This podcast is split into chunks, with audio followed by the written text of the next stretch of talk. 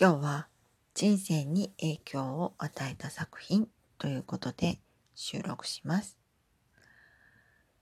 私の人生に影響を与えた作品といえばですね、夢の遊民者という劇団があったんですけれども、その偽作桜の森の満開の下という作品をですね、初めて日本青年館というところで見たんですね。それがもう感激人生のドツボにはまった最初という、そういう感じでしたね。あの、野田秀樹さんの作品なんですけれども、ものすごく幻想的で、なんでしょうね。右脳と左脳がですね、ぐっちゃぐちゃにこうかき回されて、あの、まあなんか感激しながら今でいうこう瞑想状態に入ったみたいな、そんな体験でしたね。でもすごくこう舞台の役者さんの息遣いとかですね。あと、なんだろう、汗とか、足音とか、そういったものがすごくよく聞こえてきて、よく見えて、でもその作品の世界にこう、引き込まれていくっていう。あれはですね、なんというか本当になかなか体験できない、あの、体感覚というか、だったんですよね、その当時。あれがもう体験したくて、体感したくて、劇場に足を運ぶようになったっていう。そこからですね、まあ、感激本当にすごいしていて、まあ、20代の頃はそこまで月でも20本ぐらいかなだったんですけど、30代の一時ですね、まあ、年間で300本ぐらい見ていた。そんな時期もありましたね。なんかあの、下北沢の小さい劇場から、もうほんと青山劇場とかね、本当に大きい劇場まで足を運んで、で、何度も同じ作品を見たりしてですね。それがまたすごい楽しいんですよね。あの、なんだろう、芝居はですね、映画とかと違って、あの、生ものなんですよ。本当にライブなので、同じ作品で同じセリフを言って同じ動きをしている。ですけれども、やっぱり人間毎日違うじゃないですか。その、毎日違うから、役者さんも生身なので、だからやっぱり毎日違ってくるんですよね。うん。でももちろん毎日は見に行けないんですけども、一作品で5回とか6回とか見に行ったりして、そうですね。野田秀樹さんの作品は本当によく見に行ったんですけれども、一番見た時で、同じ公演中12回とか見たですかね。よくチケットが取れましたね。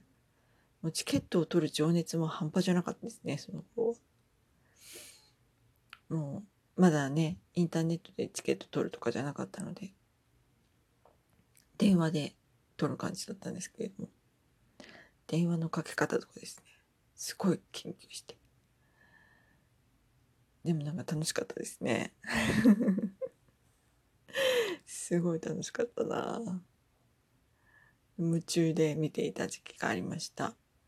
なので、なんか、本当に人生に影響を与えてますよね。私の人生に演劇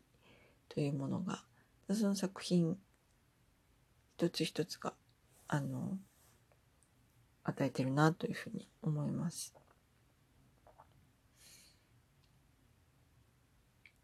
あとですね、映画もよく見るんですけれども、その映画で一番好きなのは、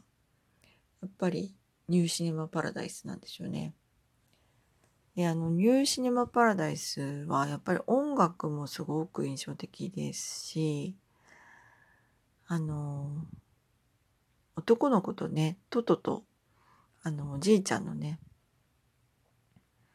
あの、映画技師のおじいちゃんの、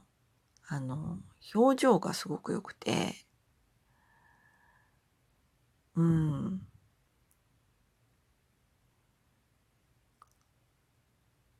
で、あの音楽と、あの、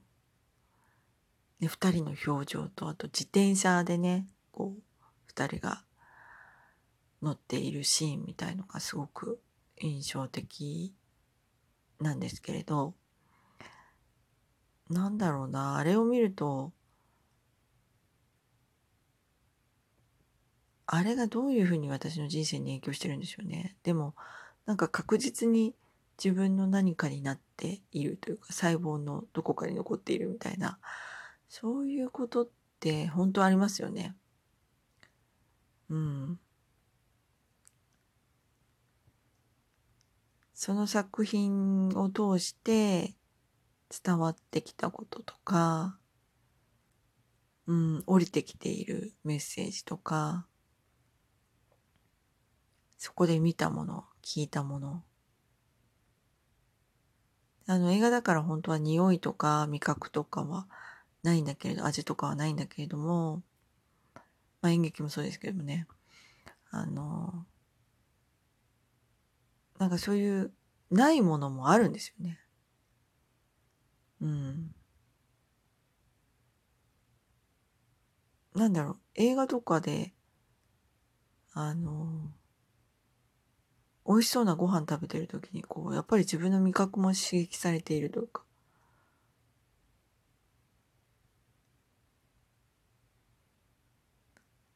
なんで、あの、なんかまあ、疑似体験、まあ、ストーリーの中の疑似体験なのかもしれないんだけれど、でもそれ自体を体験しているというような、あの、その感覚自体は体験しているっていうようなことって、すごく起きてるなと思います。だか結構、あの、戦闘シーンとかすごく苦手で、誰かがあの、こう、ナイフで切られるシーンみたいので、あの、血が出るシーンとかを見てしまうとですね、なんか自分もこう、腕が切られたような感覚になったりして、あの、まあもちろん切られてないんですが、すごい不思議でしたね。うん。でもだからそういう体験も、あの、自分の人生を生きる上では、あの、なんだろう。